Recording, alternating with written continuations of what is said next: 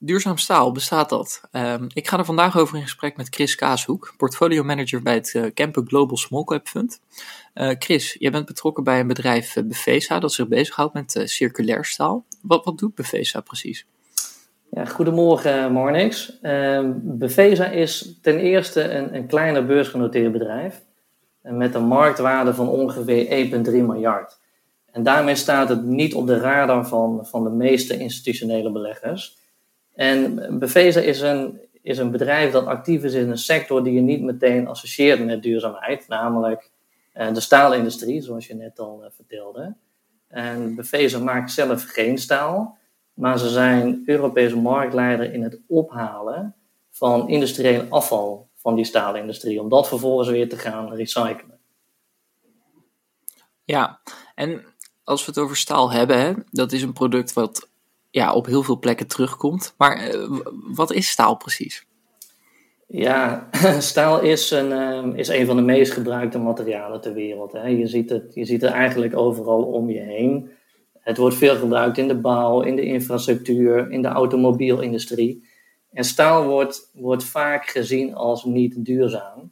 Maar er zijn twee manieren om staal te produceren. Uh, Eén daarvan is um, het ontginnen van ijzererts. En dat haal je uit de grond. Uh, dus daarmee put je de aarde steeds meer uit door het gebruik van, uh, van schaarse grondstoffen.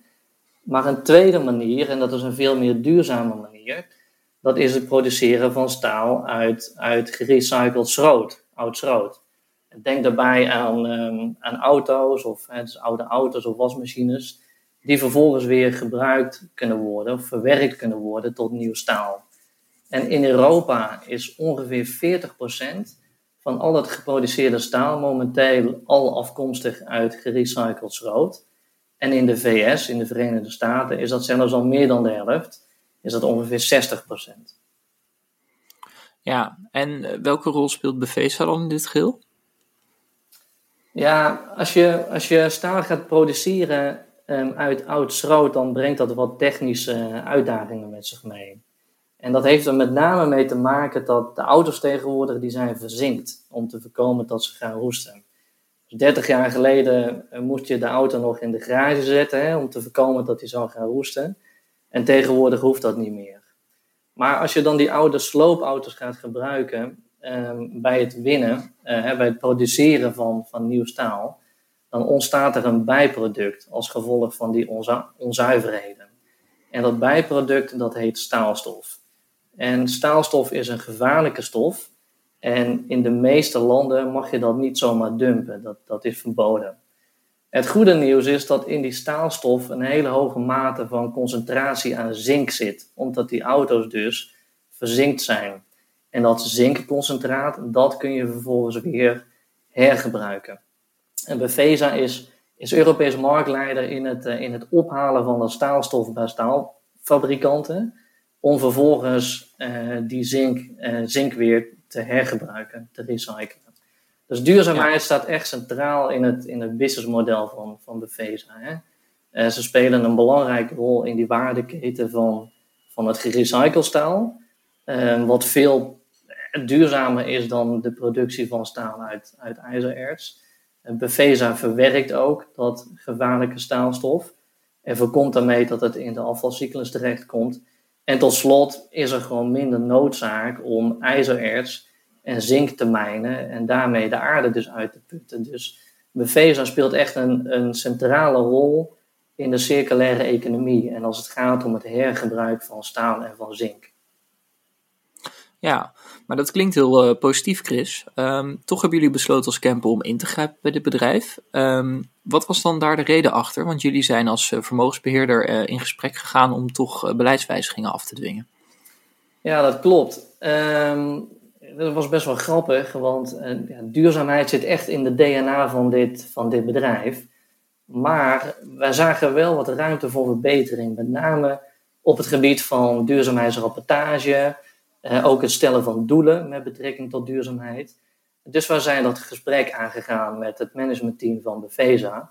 En we hebben ook een analyse gepresenteerd van de zaken waarvan, ja, waarvan wij dachten of zagen dat er duidelijk ruimte was voor verbetering. Ja, en die ruimte voor verbetering, is die ook uh, gepakt, zeg maar? Zijn de resultaten ook uh, uit die uh, ingreep uh, voortgekomen? Ja, het, het uh, prettige was dat, dat de Befesa die handschoen uh, goed heeft opgepakt. En ze hebben vervolgens een zogenaamde materiality survey laten uitvoeren door een externe partij. En bij die survey zijn vijfendertig stakeholders betrokken en ook ondervraagd, waaronder Kempen. En op basis daarvan is vervolgens bepaald welke specifieke E S G-onderwerpen de meeste aandacht verdienen. He, omdat ze simpelweg het meest materieel zijn. En Befesa heeft op basis daarvan een, een duurzaamheidsrapport gepubliceerd, een verbeterd duurzaamheidsrapport, moet ik zeggen, met daarin veel meer en veel betere data, maar ook specifieke doelen, gekoppeld aan, aan enkele S D G's bijvoorbeeld. En dus dat is heel mooi, ze hebben de handschoen opgepakt, er is een beter rapport verschenen. En het mooie is dat dit verbeterde rapport ook erkend is en ook gewaardeerd is door externe rating agencies, zoals M S C I en Sustainalytics. En dat heeft weer geleid tot een hogere E S G-score. En tot slot, en dat is toch wel iets om, om trots op te zijn, de Befesa is sinds kort opgenomen in de Global Challenges Index. En dat is een toonaangevende index van vijftig bedrijven wereldwijd die pionier zijn op het gebied van alle uitdagingen die wij met z'n allen hebben, op het gebied van klimaatverandering, schoon water, ontbossing, et cetera. Dus dat is echt een hele bijzondere erkenning dat Befesa is opgenomen in deze index. Ja, dus eigenlijk door de, de bijdrage van Kempen, of in ieder geval de ingreep, uh, heeft, heeft Befesa gewoon loon naar werken gekregen. Ofwel, ze zijn gewoon gewaardeerd voor uh, wat ze al deden. Klopt dat? Ja, klopt. Dat is een terecht, uh, terecht, terecht punt. Klopt. Ja, en uh, is dat engagement traject hiermee dan ook afgelopen?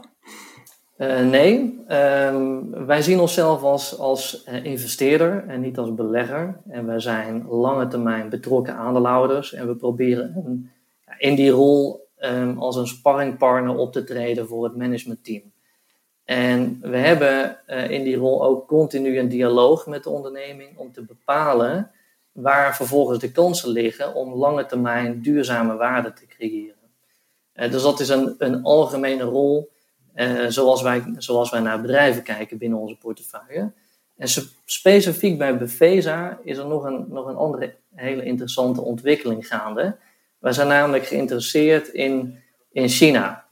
China, vandaag de dag is Befesa voornamelijk actief in Europa. Ik zei het eerder al, Befesa is Europees marktleider in het ophalen van staalstof. Maar als je naar de staalproductie kijkt, wereldwijd wordt vijftig procent, ongeveer de helft van alle staal, staal wereldwijd, wordt geproduceerd in China. En veelal nog op de minder duurzame manier.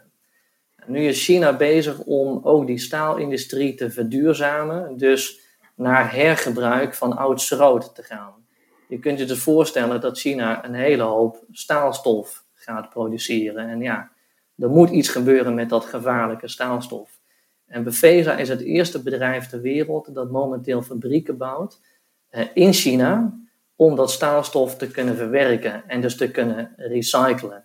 En daar liggen gigantische, gigantische kansen in de toekomst. Dus wij zijn continu met, met Befesa aan het kijken hoe die kansen optimaal te benutten. En wij kijken er ook naar uit om daar als lange termijn aandeelhouder getuige van te mogen zijn. Nou, dan hoop ik in de toekomst ook weer met je in gesprek hierover te kunnen gaan, Chris, als daar weer een update van is. Maar uh, voor nu uh, bedankt voor dit interessante gesprek. Um, ik heb er weer veel van geleerd uh, op het gebied van staal ook. En um, ja, dank voor je tijd. Hartelijk dank.